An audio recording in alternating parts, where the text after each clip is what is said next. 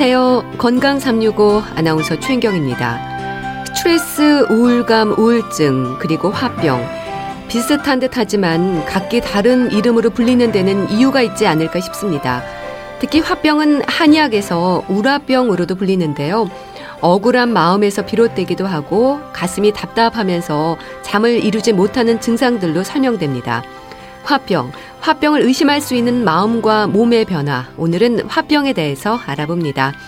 6월 5일 토요일에 건강 365 이하이의 손잡아 줘요 듣고 시작하겠습니다.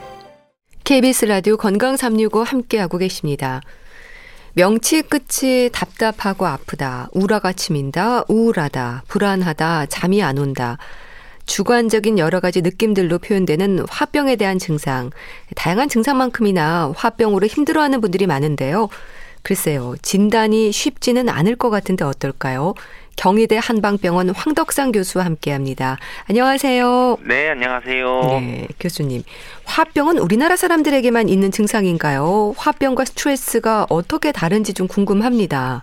네, 화병이 뭐 예전에는 우리나라 전통적으로 이제 민간에서 사용되어 오던 그런 개념이었는데 네. 이게 이제 1994년도에도 벌써 미국 정신의학회에 정말 이제 화병이라는 한국 발음 그대로 화병이라고 하는 표기가 만들어져서 정신장애 진단 통계 편람에도 이제 기재, 등재가 되었거든요. 예. 결국 이제 처음에 시작은 우리나라 어, 어떤 민간적으로 전통적으로 내려오는 질병의 개념이었지만 이게 점차적으로 이제 병으로서 전세 계에 어, 요즘으로 말하면 이제 뭐 분노 증후군 뭐 이런 것처럼 굉장히 이제 분노한 것들이 뭐 그 여러 가지 신체적으로 나타난다고 하는 그런 질병의 개념까지도 해서 네. 우리나라뿐만 아니라 뭐 다른 여러 나라에서도 이제 화병이라는 질병으로 인정을 받고 있는 거고요. 네. 어, 이것이 이제 스트레스랑 다르다 이런 것들은 이제 어떻게 보냐면 사실 스트레스는 어떻게 보면 정신적인 부분들이나 이런 부분들로도 어, 좀 국한적으로 볼 수가 있죠. 그래서 어, 스트레스를 정의를 보면은 어떻게 보면 정신적이거나 육체적인 균형 이나 안정을 지키려고 하는 내 몸에서 그런 반응이다 이렇게도 볼 수 있는데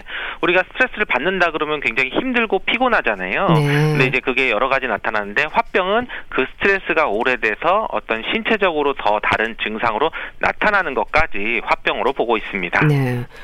울화가 치민다는 말도 하는데요. 이 울화가 화병과 관련이 있는 거죠? 그렇죠. 이제 그 병이 왜 왔냐, 화병이라고 했을 때 화병 자체는 이제 울화병의 준말이라고 보거든요. 결국 네. 줄임말이라고 보는데 결국 우리가 분노와 같은 이제 부정적인 감정이 해소되지 못하고 또는 스트레스를 또 바로바로 바로 풀어주지 못해가지고 그런 것들이 누적돼서 신체적인 어떤 증상으로 나타나는데 그 나타나는 증상들이 화의 양성, 그러니까 뜨거운 불처럼 그런 양상으로 뭐 폭발하듯이 나타나는 그런 증후군이 화병이라고도 어떻게 보면 다른 말로 볼 수 있는데요. 예. 결국 우리가 억울한 감정들이 발산하지 못하면은 이게 울체된다고 하면은 뭔가 이제 화기로 변해서 신경 정신적인 그런 화기로 나타나서 우라의 증상들로 음. 나타나는 거고 네. 그 우라가 우리 몸에서 나타나는 열의 증상, 뭐 얼굴이 붉어진다든지 뭐 화가 많이 난다든지 뭐 소리를 지른다든지 머리가 뭐 많이 아프다든지 이런 화와 관련되는 증상으로 표현되고 있습니다. 예. 또 치민다는 표현도 공감되는 부분인데요. 쌓여있던 감정이 치밀어 오른다는 의미지 않습니까? 그렇죠. 아무래도 이런 화병들이 우리나라의 어떤 뭐 가부장적인 거 또는 뭐 운명주의 또는 뭐 집단주의 같이 어떤 한국의 전통적인 문화의 특성이라고 볼 수 있는 것과 좀 밀접하게 관련이 있어서 예. 또는 이제 뭐 사회적인 어떤 분노 문제가 풀리지 않는 것과 이제 관련돼서도 또 이제 사회적인 그런 질환으로도 볼 수 있는데요. 예. 어떤 우리가 그런 거에 뭔가 풀리지 못할 때 아 내가 감정적으로 계속 이제 해결하지 못하고 쓰여지게 되죠. 그래서 화병은 이제 환경에 대한 환경에 의해 유발된 뭐 분노 감정을 참으면서 음. 이렇게 생기게 되고 예. 그런 것이 이제 심 심정 심정적으로 시민성이나 또는 뭐 신경증적인거나 또는 신체적인거나 이렇게 나타나는데요. 결국은 이제 화라고 하는 것들은 우리 몸에서 에너지라고 하는 긍정적인 부분도 있지만 또 부정적으로 이제 쌓여서 에너지 과잉이 돼가지고 폭발하는 그런 양상 으로 보는 것들이 화병의 증상으로 볼 수 있습니다. 네. 이 화병에 대해서 또 표현되는 증상도 아주 다양하지 않습니까? 네, 그래서 우리가 화병은 뭐 분노 증후군이라고 얘기할 정도로 어떤 신경적인 부분이나 감정적인 것 또는 신체적인 것들까지 같이는 나타나는데요. 뭐 불면증이 오시는 분들도 있고 네. 또는 뭐 기억력 감퇴라든지 또는 집중력도 저하되고 굉장히 뭐 당연히 뭐 분노하거나 근심하거나 우울하거나 이런 것들의 감정적인 것들뿐만 아니라 뭐 머리가 아프다든지 또 우리 가슴이 답답하다든지 또 위로 열이 확확 오른다든지 그러면서 위로 열이 오르니까 또 입은 마르고 뭐 입도 쓰고 가슴도 뛰고 그러면서 한숨을 잘 쉬면서 뭐 밥맛도 없고 만성 피로 등 증상까지도 같이 이제 동반하게 됩니다. 음. 또 증상에 있어서도 초기 심하지 않은 단계부터 뭐 심한 상태까지 좀 다를 것 같은데 어떻습니까?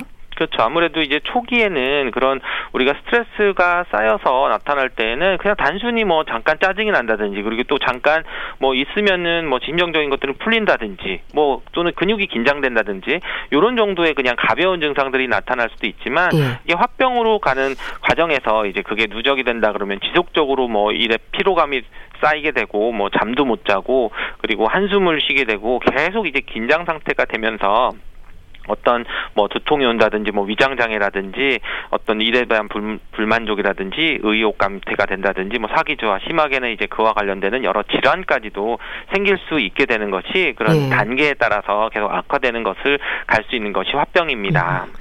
이게 정신적인 스트레스가 신체적인 증상으로 나타나는 거잖아요. 건강의 위험 요인으로 자리하는 건 당연하겠죠.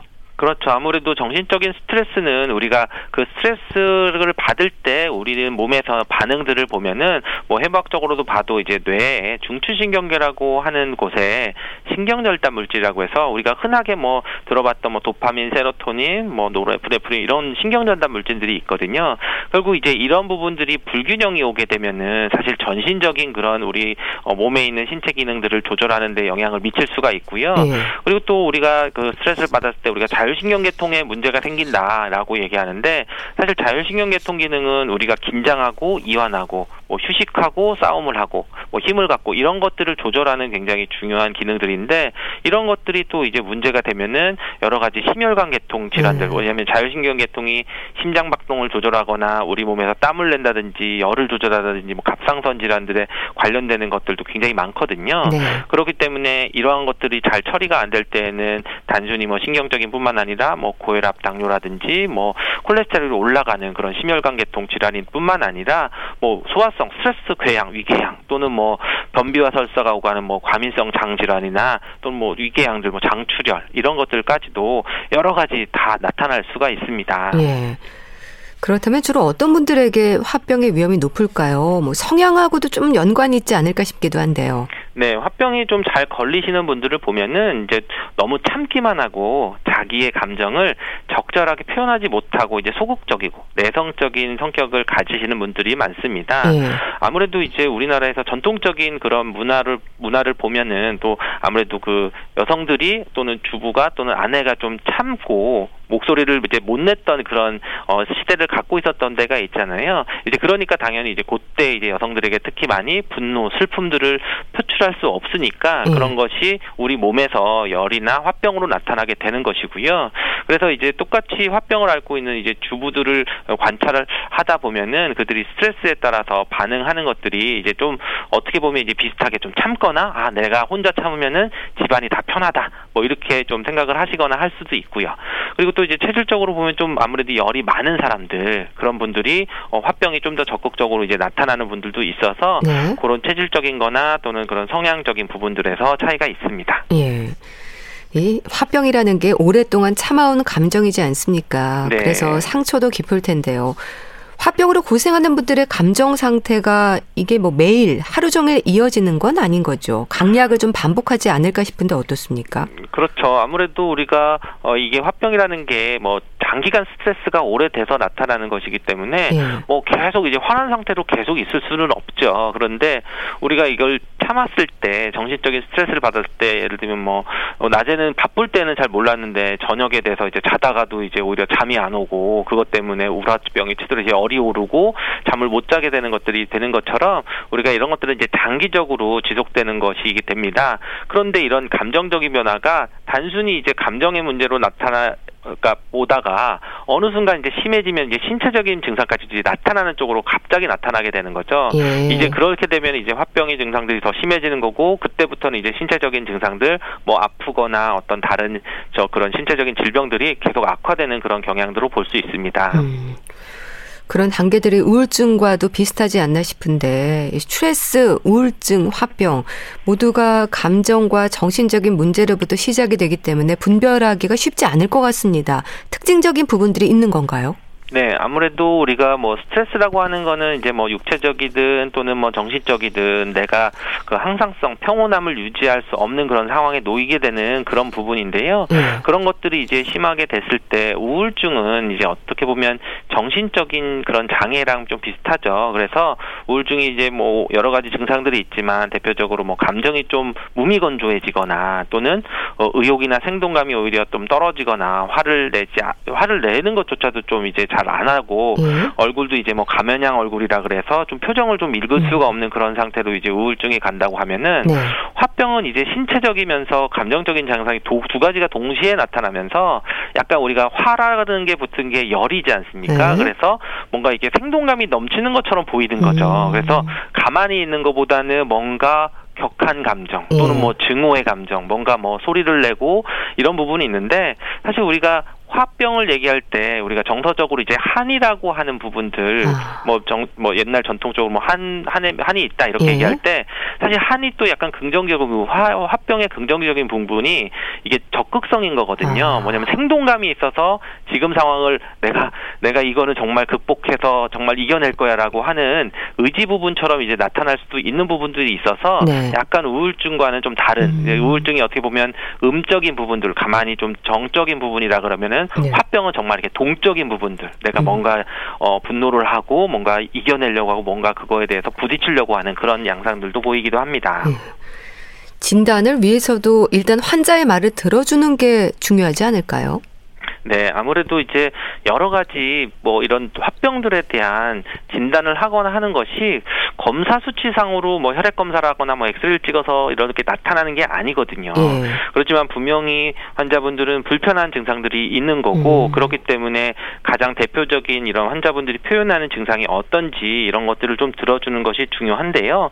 그래서 이제 대표적으로는 이제 주로 가슴이 답답하다 아. 또는 이제 뭐 열감이 좀 치밀어 오른다 그러면서 목이나 명치나 덩어리에 뭐가 뭉친 느낌도 나고 네. 그러면서 이제 심리적으로 자기는 이제 분하다, 억울하다, 아. 뭐 이제 뭐 가슴에 응어리가 있고 뭐가 맺혀 있다 이런 것들도 좀 많이 표현하시거든요. 그러면 이런 신체적인 증상들을 지금 말씀드렸지만 어떻게 보면 예전에 우리 이렇게 어머니 세대 분들이 말씀하셨던 뭐 의뢰의 모임을 하거나 사람들이 가족들이 모이면은 이제 풀어놓으셨던 그런 얘기들의 표현들이거든요. 네. 그래서 이제 그런 것들을 잘 보시고 거기에 더해서 그런 것들이 나타나는 다른 질환들이 있는지 확인을 해야 되는 것이 이런 화병을 진단하는 데 중요한 과정이 될 수 있습니다. 네.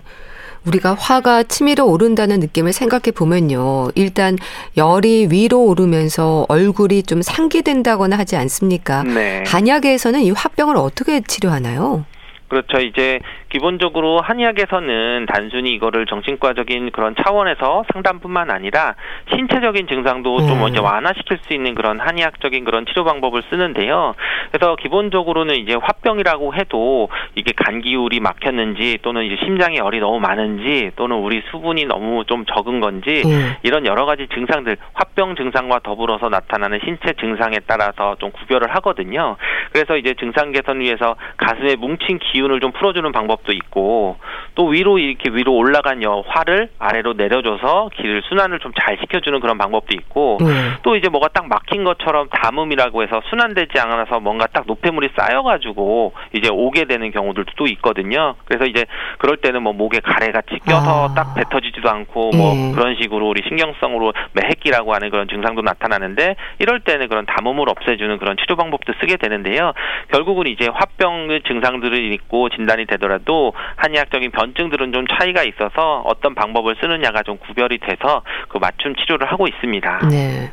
뭐 침이나 뜸 그리고 한약 처방으로는 어떤 효과를 기대할 수 있을까요? 네, 아무래도 뭐 한약 처방에서는 지금 말씀드린 그런 원인에 따라서 예. 어떻게 보면 순환을 시켜주는 그런 담음을 제거를 해주는 거는 뭐 바나진피라는 약제도 쓰는 거고 또 이런 화병이 오래되는데 너무 기운이 없어서 오히려 기를 보충을 해줘야지 아. 뭔가 내가 이겨내실 수 있는 분들은 뭐 예. 당귀나 숙지향, 맥문동 이런 것들도 볼 수 있고 또 너무 뭐 불안하고 초조한 마음들이 이런 거 있을 때는 좀 심리적으로 안정시켜주는 뭐 원 지나 뭐 석창포 이런 약제들을 사용하기도 합니다.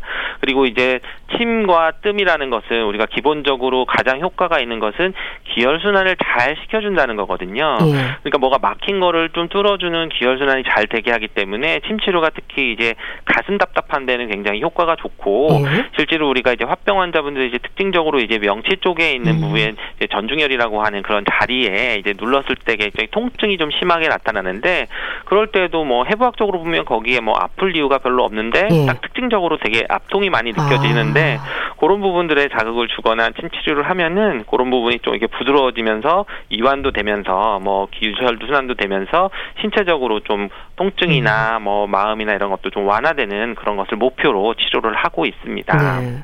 그런 치료와 함께 뭐 명상이라든지 정적인 노력도 도움이 되지 않을까 싶고요. 또 반대로 활동적인 운동도 좋지 않을까 싶은데 어떻습니까? 그렇죠. 이게 어 멍상이나 정적인 또는 활동적인 운동 이런 신체적으로 뭔가 움직이는 것들은 굉장히 정신적인 것을 문제를 해결하는 데 도움도 되고 예. 분명히 효과가 있습니다. 그런데 우리가 화병 환자분들에 따라서는 이제 성향이 좀 있는 거죠. 어떤 사람은 정적인 운동을 좋아했을 때 오히려 마음도 편해지고 집중도 잘 되는 반면에 오히려 이제 좀 명상을 하려고 앉아 있는데 더 막 치밀어 오르고 음. 답답해서 이제 가만히 있지 못하는 이제 안절부절 못하시는 분들도 분명히 있거든요. 네. 이럴 때는 오히려 열을 발산시켜주는 뭐 조깅을 한다든지 가볍게 이럴 때는 어떻게 되면 복잡한 그런 것보다는 단순하게 좀 꾸준히 하면서 내가 이제 어 마음을 좀 비우고 생각도 좀 정리를 할 수 있는 그런 시간들을 가져서 기본적으로 이제 조깅 같은 것도 막 굉장히 좀 도움이 될 수 있습니다. 네. 참, 이 화병이라는 게 누구나 올 수 있는 거고요. 치료를 해도 언제든 다시 생길 수 있는 거 아니겠습니까? 이렇게 한숨이 자꾸 나올 때도 한 번쯤 나의 마음 상태를 살펴야 하지 않을까 싶은데 깊은 한숨이 주는 신호가 또 있지 않을까 싶어요. 그렇죠. 우리가 한숨이라고 하는 거 그리고 한숨을 자주 쉰다고 이런 얘기를 하거든요. 예. 그런 분들은 보면 이제 심호흡을 하는 거죠. 결국은 우리 마음에서 그 가슴의 명치에 이제 앞 통이 있는 것처럼 기본적으로 흉격부, 가슴 쪽 또는 이제 갈비뼈 사이사이에 있는 근육들도 많이 긴장돼 있어서 네. 숨을 쉴 때 이제 횡격막 이상으로 있는 것들이 좀 많이 좀 편하지가 않는 그런 상태인데 결국 우리가 이제 숨을 쉬고 또는 들어 마시고 하는 것은 이제 자율신경계 계통에 이제 이완이나 이런 것도 연관이 많은데 이럴 때는 우리가 좀 인위적으로 좀 가슴이 답답하고 화병 증상이 있으면은 조금 한번 좀 큰 숨을 인위적으로 네. 좀 쉬었을 때 음. 오히려 좀 전체적인 자율신경 계통이 이완이 될 수가 있는데 이때 주의하셔야 되는 것은 오히려 이제 숨을 너무 이제 들이마시는 거는 좀 짧게 하고 네. 내쉬는 것만 반복하면은 네. 오히려 또 좀 그 목, 목에서만 숨을 쉬기 때문에 아. 과호흡으로 이루어져서 좀 답답해질 수 있거든요.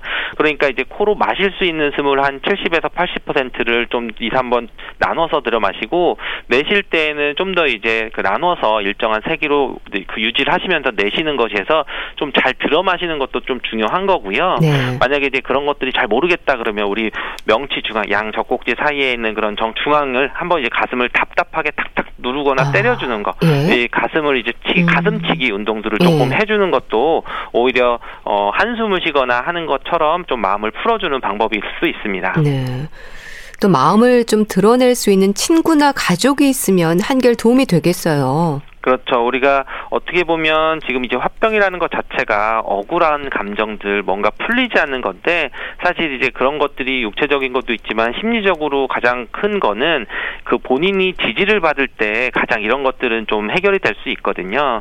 어 그것 당시가 억울하거나 이런 것들이 풀리지도 않더라도 그러한 네. 감정들을 누군가 나누고 그거에 대해서 지지와 응원을 받는다고 하면은 사실은 굉장히 이런 부분들 좋아질 수도 있는데 이때 이제 좀 그러다 보면 대부분 참고 내가 숨기고 하는 것보다는 솔직하게 어떻게 보면 이런 문제에 대해서 공유하고 또는 가족들과 함께 같이 모색을 하면서 그 자체로 그일 네. 자체는 정말 풀리지 못하는 어려운 일일지라도 이런 감정들을 함께 나누는 것 자체가 오히려 이런 화병을 좀 예방하고 좀 호전시키는 데 도움이 될 수 있습니다. 네.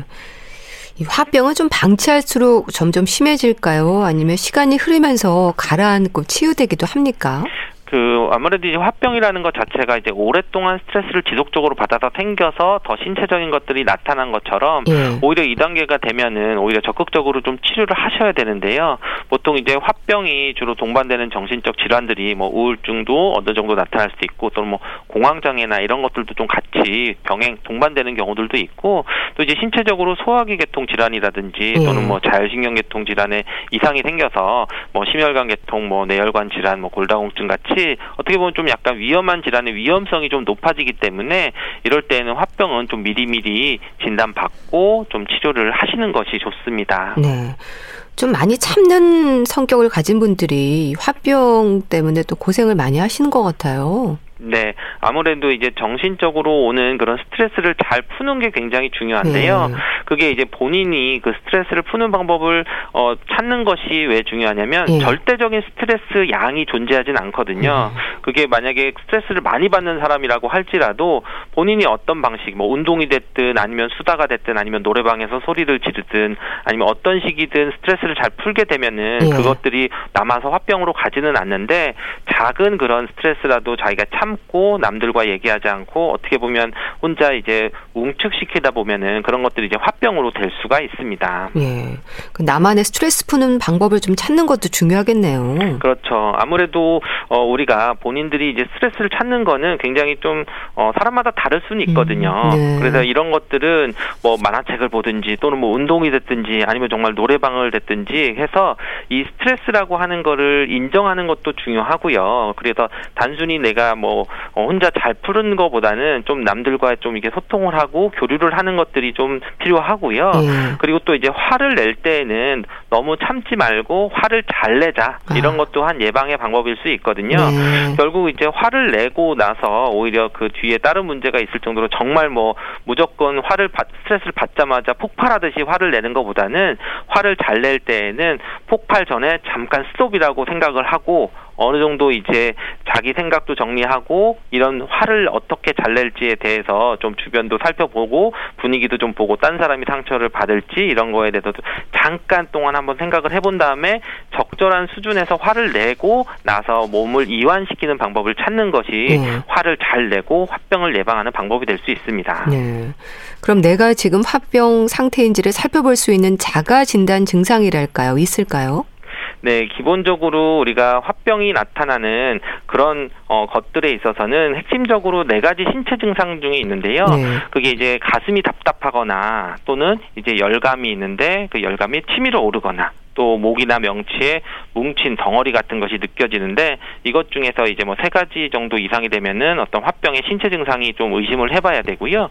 심리적으로는 이제 억울하거나 분한 감정을 느끼거나 또는 이제 마음의 응어리 한이 느껴지는 증상들이 있으면은 요런 것 중에 이제 한 가지가 나타나면은 네. 이제 신체적으로 또는 정신적으로 하는 그런 화병의 핵심 그 증상이기 때문에 화병을 좀 의심을 해 보셔야 합니다. 네. 무조건 참는 게 미덕은 아니라는 생각도 드는데요. 예방 차원에서 우리 일상에서의 노력도 좀 짚어 주시죠. 네, 기본적으로 어떤 취미 생활을 가져서 본인들의 여유로운 그런 화를 좀 해결할 수 있고 스트레스를 해결해주는 그런 방법도 제일 좋은 거고요. 그리고 무조건 감정적인 부분을 참거나 숨기거나 하는 것보다는 네. 주변 사람 또는 가족과 또는 친한 사람들과 이제 소통을 하면서 그걸 함께 이제 좀 풀어내고 하는 것들이 좋고 그 규칙적으로 이제 생활 관리를 하면서 컨디션을 잘 유지를 하는 것이 화병을 예방하는 그런 방법입니다. 네, 알겠습니다. 자, 오늘은 화병에 대한 말씀을 들었는데요. 경희대 한방병원 황덕상 교수와 함께 했습니다. 말씀 잘 들었습니다. 감사합니다. 감사합니다. KBS 라디오 건강365 함께하고 계신데요. 동물원의 널 사랑하겠어 듣고 다시 오겠습니다.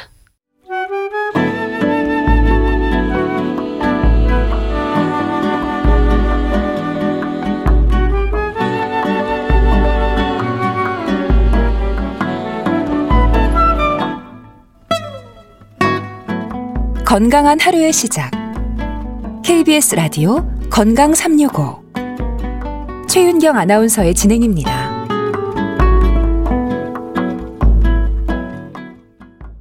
KBS 라디오 건강 365 함께하고 계십니다. 북컬럼니스트 홍순철 씨와 함께하는 건강책 정보. 오늘은 어떤 책을 소개해 주실까요? 안녕하세요. 네, 안녕하세요. 오늘 소개해 주실 책은 글쎄요. 제목만 들어서는 어떤 내용일지 잘 모르겠는데요. 포기할 수 없는 아픔에 대하여 이 포기할 수 없는 아픔이 뭘까요? 예, 이 책은 의료 현장에서 정말 활발하게 이 죽음과 사투했던 한 의사분이 전해주는 포기할 수 없는 아픔에 대한 이야기입니다. 네. 코로나 divide라고 하는 신조 혹시 들어보셨는지요? 코로나 divide요? 네. 위기 상황이잖아요. 예. 이게 정말 많은 사람들을 불안과 공포로 몰아넣고 있습니다. 그런데 가만 보면 모든 사람들에게 공평하게 이 위기가 전달되는 것은 아닌 것 같아요. 양극화와 예, 이 극심한 어떤 사회 어 소외당한 사람들을 향한 그러한 공포가 더욱더 거세게 몰아치고 있는 것 같은데 네. 위기 상황이 사회적 약자와 가난한 사람들에게 더 큰 고통으로 다가가고 있다라는 거죠. 양극화, 불평등 이런 문제를 우리는 코로나 상황에서 다시 한번 경험하고 있다라는 건데요. 특히 의료 분야에서 병을 고치고 생명을 살려야 하는 의료 분야에서 상황이 더욱더 악화되고 있어서 걱정입니다. 네. 이 책은요, 간절히 살리고 싶었던 어느 의사의 고백이면서 네. 쉽게 다가갈 수 있는 보건 의료 정책 입문서라고 이야기할 수 있어요. 의료 현장에서 10년 넘게 수많은 환자들의 삶과 죽음을 목격하면서 저자는 이렇게 이야기합니다. 고칠 수 없는 병 때문에 돌아가시는 건 정말 어쩔 수 없지만 예. 치료할 수 있는 병임에도 아, 경제적인 이유로 네. 제도적인 이유로 그리고 또 다른 이유로 삶을 마감해야 됐던 사람들을 보면서 포기할 수 없는 아픔을 느꼈다라는 거죠. 네. 책에 그 가슴 아픈 이야기들이 소개되고 있습니다. 네. 일단 책을 쓰신 분이 의사라는 말을 들으니까 이제 포기할 수 없는 아픔에 대하여라는 제목이 좀 이해가 됩니다. 우리 삶과 죽음에 대한 그런 내용인 거네요. 예, 그러면서 우리 사회가 무엇을 어떻게 바꿔야 할지에 대해서 함께 제안하고 있는 내용인데요. 네. 내과 전문이면서 서울대학교 병원 권역 응급센터 진료 교수인 김현지 교수는 아, 우리 모두의 존엄한 삶과 죽음을 위해서 현재는 보건 의료 정책 전문가로도 활동하고 있습니다. 네. 이분이 인턴 때부터 전문의가 된 지금까지 요양병원, 중환자실, 응급실, 안병동 그야말로 생명의 시급을 다투는 곳들을 다 거쳤더라고요. 아, 수없이 많은 죽음과 마주했고 다양한 환자와 가족들을 만났다고 그럽니다. 예. 그 가운데 어떤 이는 가난하다는 이유 때문에 치료받기를 거부했고요. 아, 또 어떤 분은 정말 힘들게 살려놓았는데 예. 자살 시도 끝에 다시 아, 차릿한 몸으로 병원으로 되돌아온 분도 있었다고 그럽니다. 예. 또 어떤 분은요, 더 이상 억지로 살고 싶지 않으니까 제발 죽여달라고 애원하는 분도 있었다고 그럽니다. 네. 그러니까 정말 다양한 죽음의 현장들이 책에 소개가 되고 있는데 가난한 탓에 정책과 제도가 미비한 탓에 현장의 부조리함 때문에 인간답게 살지 못하고 인간답게 죽지도 못하는 사람들이 분명히 있다라는 거죠. 그러면서 사그라드는 생명 뒤에는 정책의 부조리, 제도의 부재, 차별, 앞서 이야기했던 코로나 divide 예. 이런 것들이 존재한다는 것을 깨달았다라고 저자는 전하고 있는데요. 아무리 의사들이 많은 노력들을 한다고 하더라도 제도가 변하지 않으면 음. 아무리 의사가 병원에서 사람들을 살리려 애쓴다고 하더라도 네. 사람들은 계속 병원 밖에서 죽어 나갈 수밖에 없음을 알게 됐다라고 고백하고 있는데요. 저자는요, 어, 병원에서 이러한 현장을 목격한 이후에 병원 밖으로 나왔습니다. 예. 그래서 더 많은 사람을 사회를 살리기 위해서 음. 정책 전문가로 활동하기도 했고 열심히 목소리를 지금도 내고 있다고 그럽니다. 네. 그러니까 요양병원, 뭐 중환자실, 암병동 정말 삶과 죽음이 늘 공존하는 현장에서 계셨던 분이 책을 쓰신 건데요. 그만큼 현장에서 느낀 우리나라 의료 체계의 현실이 잘 나타나 있을 것 같습니다. 그렇습니다. 보통 우리는 뭐 일반인들은 의사분들 그러면 조금 하얀 가운을 입고 멋진 직종이라고 생각하는 경우가 좀 많이 있어요. 예. 근데 오죽하면 하얀 가운을 벗고 밖으로 나와서 현장의 목소리를 외부로 전달하고 싶었을까라는 아. 생각을 책을 읽으면서 했는데요. 네. 안타깝고 처절한 환자들의 사연과 또 의료계에 있는 많은 분들의 분투를 통해서 정말 우리가 지금 맞닥뜨리고 있는 이 현실의 민낯을 책을 통해 만날 수가 있습니다. 음. 정말 현장 보고서 드라마틱한 다큐멘터리를 보는 것 같은 느낌으로 책을 읽게 되는데요. 네, 그러니까 현실을 직접 보여주는 거군요. 그렇습니다. 음. 예를 들자면 뭐 교통사고를 당한 두 살배기 아이의 이야기가 소개가 돼요. 수술해줄 병원이 없어서 길거리를 헤매다가 결국 세상을 떠나게 됩니다. 아. 참 안타까운 현실인데요. 예. 이 이야기는 제가 조금 나중에 다시 한번 말씀을 드려야 될것 네. 같아요. 힘겹게 살려도왔던 자살 시도 환자가 얄궂게도 크리스마스 이브에 다시 죽은 몸이 돼서 병원에 실려오는 아. 이야기도 있습니다. 예. 또 저는 요양병원 이야기가 상당히 가슴 아팠는데요. 요양병원에 누워만 있는 김 할아버지의 이야기가 소개가 돼요. 병세가 뭐 그리 심각한 분은 아니셨다고 그럽니다. 예. 그저 자주 넘어지고 음식을 삼키는 일이 전처럼 쉽지 않을 뿐이었습니다.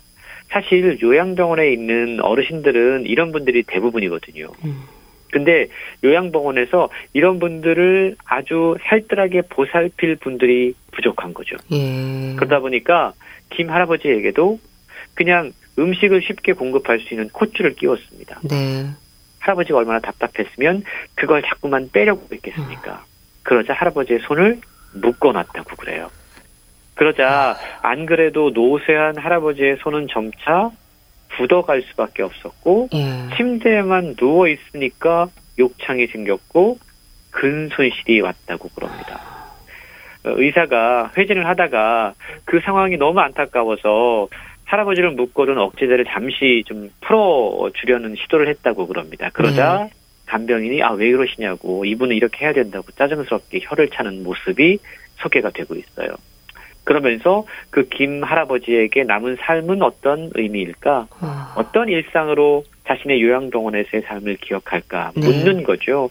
그냥 움직일 수 있음에도 불구하고 살뜰히 돌봐줄 사람이 부족하다란 이유 때문에 이 분에게 콧줄을 끼우고 그리고 묶어놓는 이 현상 사실 이러한 현실은 우리의 의료 체계가 조금만 더 개선이 될 수 있다면 분명히 바꿀 수 있는 부분이다고 책은 지적하고 있는 겁니다. 아, 그러게요. 참 안타까운 현실인데 이 요양병원 이야기를 잠깐 해주셨지만 간병을 둘러싼 여러 문제가 있다고 들었어요. 그렇습니다. 네, 저자가 병원에 근무하면서 자주 듣는 이야기 혹은 단어가 있다고 그럽니다. 예, 어떤 건가요? 그것 가운데 대표적인 게 어쩔 수 없다. 어쩔 수 없다. 아. 예를 들어서 환자가 치료비 부담 때문에 치료를 중단할 수밖에 없는 상황이 오잖아요. 네. 그럴 때 아무리 해도 그 환자를 설득할 수 없는 게 현실이라고 음. 그럽니다. 어쩔 수 없는 거죠. 또 의료 현장의 선배 동기들도 어쩔 수 없다. 아. 라는 말을 정말 많이 했다라고 전하고 있습니다. 네. 근데 이 말에서 저자는 무력감을 느낀 음. 거죠. 그러면서 정말로 어쩔 수 없는 게 아니라 체계나 제도를 바꾸면 환자를 도울 수도 있지 않을까라는 그 질문과 진심을 이 책을 통해서 전달하고 있다라는 겁니다. 네. 그런 의미에서 책의 제목에도 한 명도 포기하지 않겠다라는 아. 마음을 담았다라는 건데요. 심지어 저자는 책을 통해서 이런 고백도 하더라고요. 나는 환자를 잘 죽이고 싶다. 되게 참 무거운 표현인데요. 음. 현대 의료 체계에서는 잘 죽는 것도 힘들어진 현실입니다. 결국 환자가 웰다잉을 맞을 수 있게 도와주는 역할도 이제는 우리가 고민해야 된다라고 책은 고백하고 있는데요. 연명 의료 결정법을 통해서 환자분을 어떻게 편안하게 돌아가실 수 있게 할 것인가에 대한 논의를 이제야 겨우 의료 현장에서 할 수 있게 된 건 정말 다행이다라고 전해요. 네. 그럼에도 불구하고 의사로서 정말 고통받는 환자를 보면서 그를 위한 선택, 최선의 선택이 무엇인지를 어렴풋하게 알지만 그걸 할 수 없다라는 그때의 절망감도 만만치 않다고 그럽니다. 예. 그리고 현대 의학의 한계 앞에, 현대 의료 체계의 한계 앞에 대형 병원의 그 구조적인 모순 앞에 무기력감을 느낀다라고 전하고 있습니다. 네. 또 응급 환자가 이제 병원을 찾아 헤매다가 그냥 돌아가시는 경우도 종종 뉴스에서 접하곤 하는데요. 이런 부분도 빨리 개선돼야 하는 부분이지 않을까 싶습니다. 그렇습니다. 우리가 이제 권역 외상센터라고 이제 많은 분들이 들어보셨잖아요. 예. 늘 응급 환자들로 넘칩니다. 그런데 어린이들이 만약에 그곳에 도착하게 될 경우 사실 상당히 안타까운 상황들을 많이 목격한다고 그러는데요. 예. 앞서서 제가 소개해드렸던 것 중에 다쳤는데 결국 병원을 찾지 못해서 길거리에서 죽은 아이의 이야기. 사실 이런 일들이 너무 흔하게 벌어지고 있다는 거예요. 네. 한번 상상을 해보시죠.